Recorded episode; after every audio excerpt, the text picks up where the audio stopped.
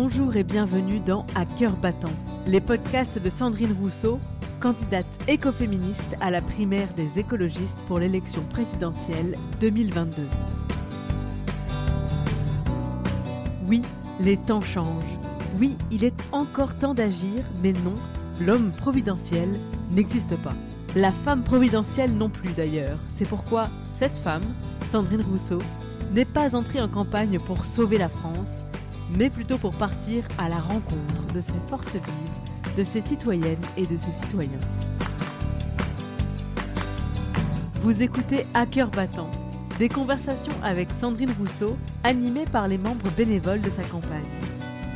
Je suis Clémence Bodoc, militante écologiste, et je lui tends le micro cette semaine. Pour réagir à l'émission, rendez-vous sur sandrinerousseau.fr. Écrivez-nous pour nous partager vos réactions, vos questions, et si le cœur vous en dit, rejoignez-nous.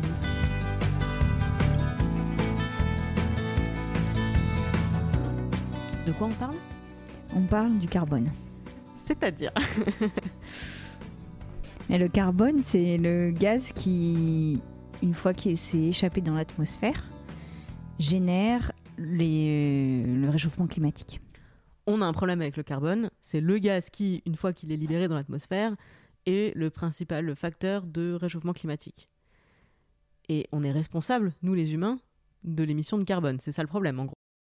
Oui, parce qu'il euh, y a des émissions de carbone naturelles, mais euh, ce qui se passe depuis euh, l'ère industrielle, c'est-à-dire depuis le 19e siècle, c'est vraiment une explosion de, des, émissions de carbone. Et ça, c'est lié à l'exploitation du charbon, l'exploitation du pétrole, et puis c'est aussi lié à la coupe des forêts, à l'acidification des océans. Enfin voilà.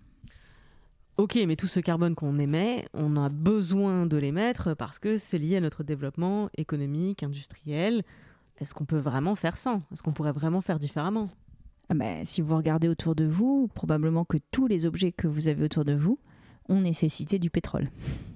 Soit pour le transport jusqu'à chez vous, soit euh, dans la constitution même du produit. C'est-à-dire que tous les, tous les tissus synthétiques, tout le plastique, euh, tout euh, ce qui est aussi vernis, peinture, et ce que vous mangez, si vous ne mangez pas du complètement bio, aura aussi nécessité des pesticides. Et donc tout cela, ce sont des dérivés du, pétrole. Donc à chaque fois qu'on a produit ça, on a émis du carbone dans l'atmosphère. Alors moi je suis une écologiste convaincue, néanmoins j'ai pas envie de vivre à la bougie euh, dans les bois avec euh, des, divertissements euh, faits avec des, des branches d'arbres quoi. Donc allez sans vouloir être aussi caricatural, j'ai du mal à voir comment est-ce qu'on pourrait fonctionner différemment. Déjà, il y a quand même un rythme d'utilisation de ce carbone. C'est-à-dire qu'aujourd'hui, il y a euh, ce qu'on appelle l'obsolescence programmée, ou ce qu'on appelle euh, le deuxième versant de cette, de cette obsolescence programmée, c'est la consommation de masse. C'est-à-dire qu'en fait, on consomme énormément de choses et on remplace les choses très très rapidement. Donc, euh, pendant très longtemps, euh, on, s'équipait de choses. C'était la première fois que vous aviez un lave-linge, vous le gardiez 15-20 ans. Et là, aujourd'hui, les lave-linges durent 5 ans et tous les 5 ans, vous êtes obligé de, de changer votre lave-linge. Donc à chaque fois, vous redépensez du carbone en fait. Donc déjà, il y a une question de rythme de dépense. Puis après, il y a aussi une, une question de sobriété dans la dépense.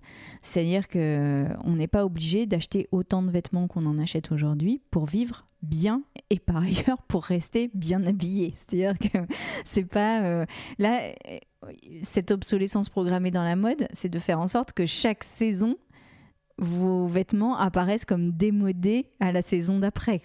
Et ça, c'est vraiment... euh, alors, c'est un moteur d'enrichissement pour les entreprises, hein, évidemment, puisque dans ces cas, vous êtes obligé de racheter à chaque fois. Mais enfin, c'est un problème énorme pour l'environnement.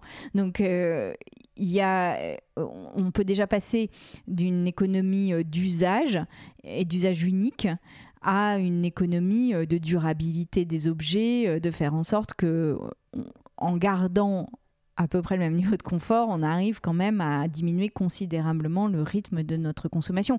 Ça veut d'ailleurs pas dire qu'il y a un effondrement économique euh, en même temps, parce que ça veut dire que là où vous aviez des constructeurs de, lave, de lave-linge, bah, vous aurez des réparateurs de lave-linge, par exemple. euh, donc en fait, c'est pas, c'est- ça veut pas dire un effondrement, mais par contre, ça veut dire qu'on ralentisse considérablement le rythme. Ça, c'est d'ailleurs un truc qui est marrant, c'est que hum, les économistes ont pendant très longtemps pensé qu'il y aurait un état stationnaire de l'économie.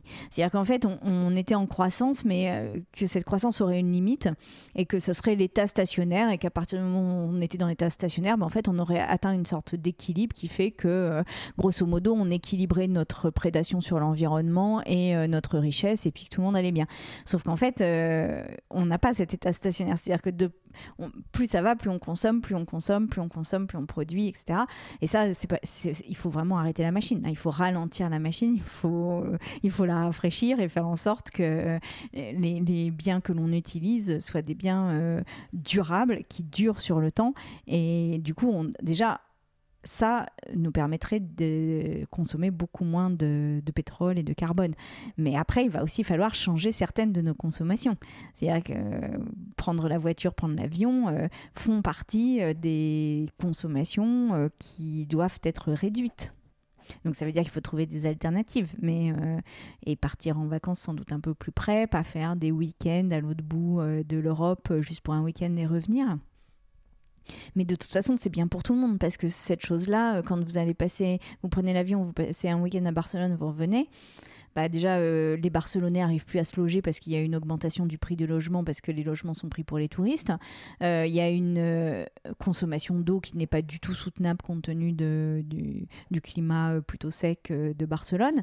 Et, et puis, vous polluez l'atmosphère. Donc, de toute façon, oui, vous avez vu Barcelone. Mais, mais bonjour le coût de ce voyage à Barcelone. Mais justement, ce coût, est-ce qu'on sait aujourd'hui le mesurer ou au moins l'estimer? Combien ça nous coûte euh, sur, sur, tous les plans, j'ai envie de dire, toutes ces, ces émissions de carbone? Ah bah oui, on sait estimer les émissions de carbone d'un voyage en avion, on sait estimer les émissions de carbone d'un repas pris à l'extérieur. Par exemple, un repas pris à l'extérieur, de mémoire, mhm. parce que j'ai pas revu le chiffre récemment, mais c'est 1,5 euh, fois plus de carbone que si vous mangez à l'intérieur. Alors, quand je dis ça, on a l'impression qu'on va tous rester chez soi puis qu'on va plus bouger, mais c'est pas vrai. C'est-à-dire qu'on peut très bien euh, trouver d'autres manières de, de prendre des vacances, de faire du tourisme. Et d'ailleurs, c'est quand même euh, ce qui se passait jusqu'à très récemment, la démocratisation entre guillemets de l'avion, parce que tout le monde ne peut pas prendre l'avion, mais euh, cette espèce d'explosion des, vols euh, et, de l'usage de l'avion, c'est très récent. Et puis c'est lié aussi à des compagnies euh, low cost qui exploitent les salariés. Donc en fait, à un moment, oui, nous on a ce plaisir immédiat d'aller à Barcelone, sans doute, mais à quel coût? Et c'est aussi de notre responsabilité que de l'avoir en tête, ce coût. Alors comment est-ce qu'on pourrait fonctionner différemment?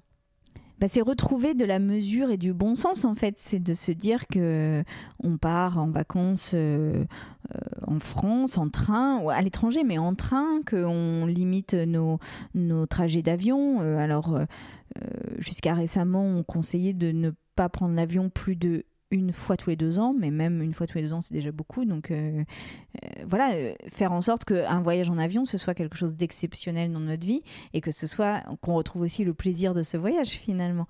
Et puis sinon, bah, on prend le train, on peut aussi faire des vacances à vélo. Hein, maintenant qu'il y a des vélos électriques quand même assez répandus, on peut très bien partir comme ça. Et puis c'est aussi reprendre de la mesure dans notre consommation et se dire que on peut acheter plus cher des produits, mais qu'on en achètera moins. Alors moi j'ai deux problèmes avec ce que tu viens d'expliquer, c'est que bon le premier c'est que ça repose encore sur, j'ai l'impression que ça repose encore sur de la bonne volonté individuelle.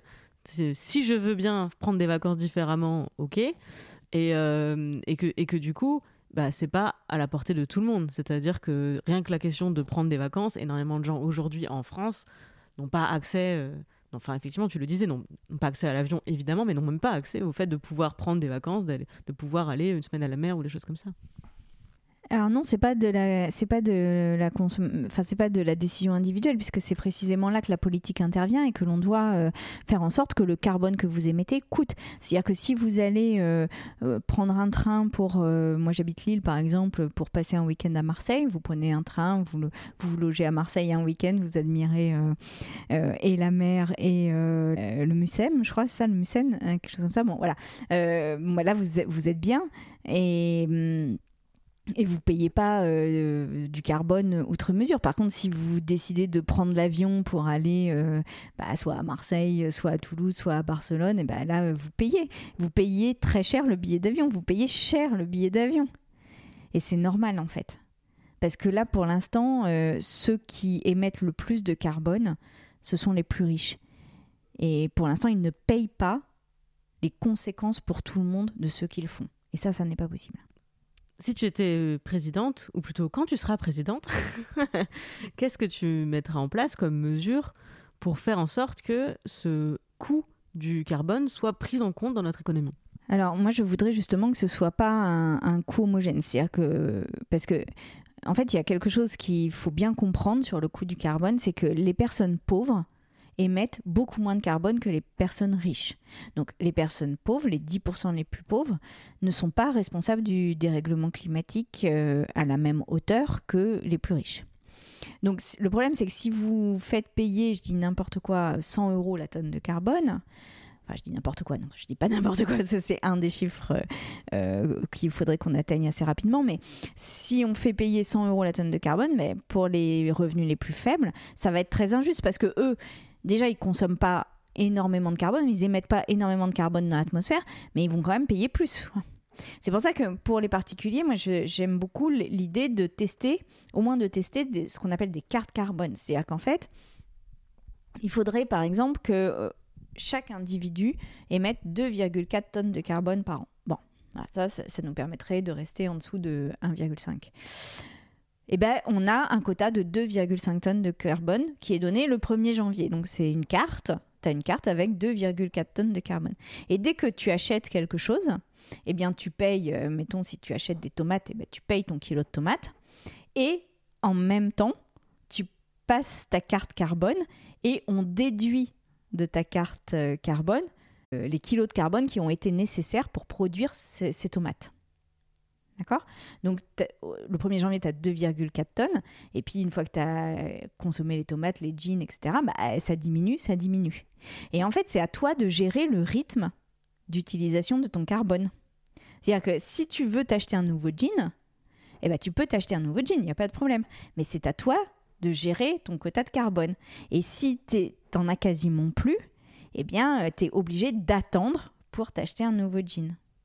Et ça, c'est assez intéressant parce que pour les personnes, par exemple, qui ont euh, euh, besoin de leur voiture ou pour les personnes qui ont euh, très envie de s'acheter des jeans, par exemple, bon, bah, ils, pourront continuer à acheter des jeans, mais par contre, ils, doivent, ils devront faire des efforts sur d'autres parties de leur consommation. Donc, par exemple, ils devront peut-être euh, diminuer leur chauffage, ou ils devront peut-être diminuer leur consommation de viande, voilà. Et c'est ça qui est intéressant, c'est qu'en fait, tu fais tes choix en fonction de qui tu es.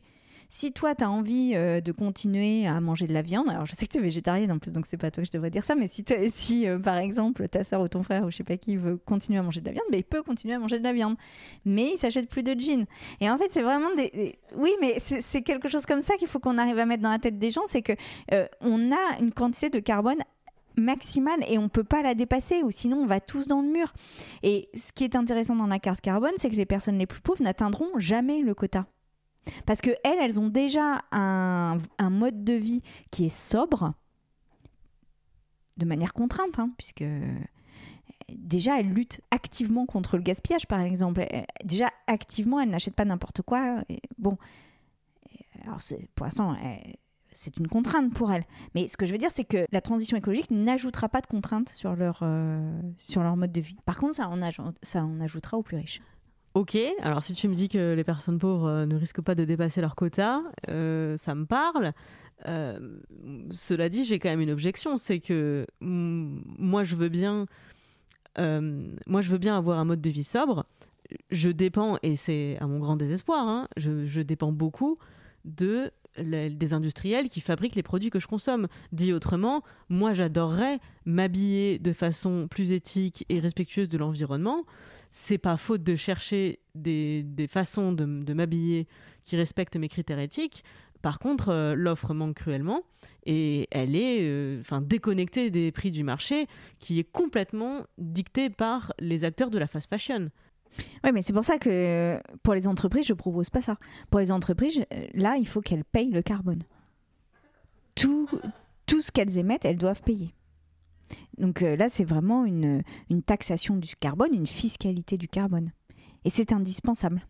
Et c'est pour ça qu'il y, a deux politiques, euh, les ménages et les entreprises, et que moi je souhaite que les ménages aient la possibilité de choisir quelles sont les consommations euh, qui leur plaît, etc., dans une limite qui est imposée, parce que si on dépasse cette limite, alors collectivement on va dans le mur, mais que par contre pour les entreprises, eh bien elles doivent payer tout kilo de carbone. Et dans ces cas-là, les entreprises éthiques dont tu parles, qui utilisent des matériaux recyclés ou des matériaux locaux, des matériaux durables, etc., eh bien euh, les vêtements qui seront produits par ces entreprises seront beaucoup moins chers que les produits de la fast fashion qui, qui aujourd'hui euh, font le tour du monde et, exploitent et les ouvriers et l'environnement parce que souvent quand même il y a des pollutions énormes liées aux teintures etc dans les lieux euh, de fabrication et qui à la fin arrivent à quelques euros ici à 2, 3, 4, 5, 10 euros quoi. C'est pas possible ça. Je, t'écoute et je comprends bien la logique, euh, mais j'imagine que ça va être difficile à expliquer et encore plus difficile à faire accepter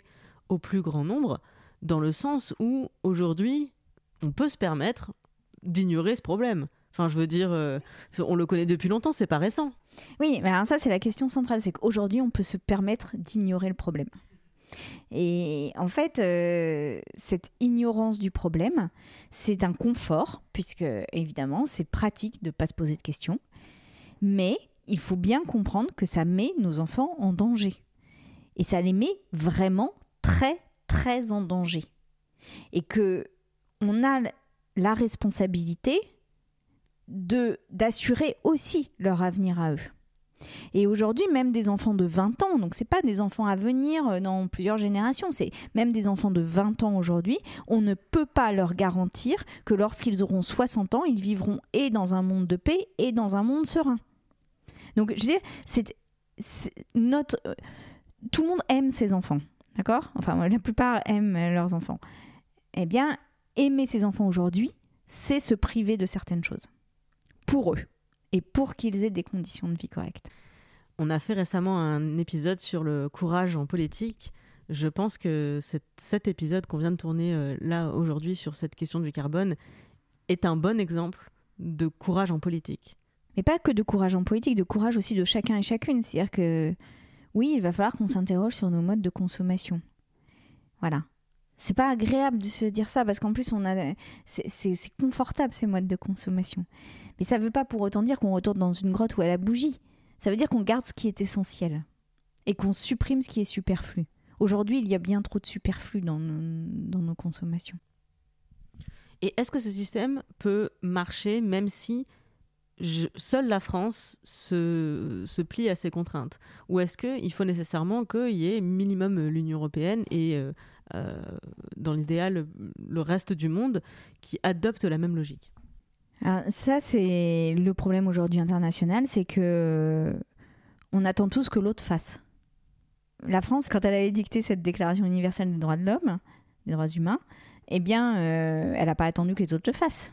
Bon, et pour autant, euh, ça, avait aussi des conséquences économiques que de, faire cette déclaration euh, universelle des droits humains. Donc là, on est dans la même situation. C'est-à-dire que oui, euh, on doit prendre des mesures qui nous positionnent comme une nation qui comprenons les enjeux et qui sommes en avance sur les enjeux à venir. Bah, c'est notre responsabilité d'hommes et de femmes politiques que de le faire. Et puis après, euh, c'est aussi notre responsabilité d'hommes et de femmes politiques que de faire en sorte que l'Europe soit euh, aussi motrice. Et si l'Europe s'y met, aujourd'hui, c'est une telle puissance que forcément les États-Unis et la Chine suivront. Merci beaucoup, Sandrine. Est-ce que tu aurais un message ou une question pour toutes celles et ceux qui nous écoutent autour de, autour de cette question, de, cette, de ce thème de la question du carbone? Bah Dire que déjà visibiliser le carbone, essayer peut-être, et c'est peut-être un une des premières étapes qu'on doit mettre en œuvre, c'est déjà regarder ce que l'on consomme. Et faire attention à chaque fois que l'on consomme à la quantité de carbone qu'il a fallu émettre pour que ça arrive chez vous.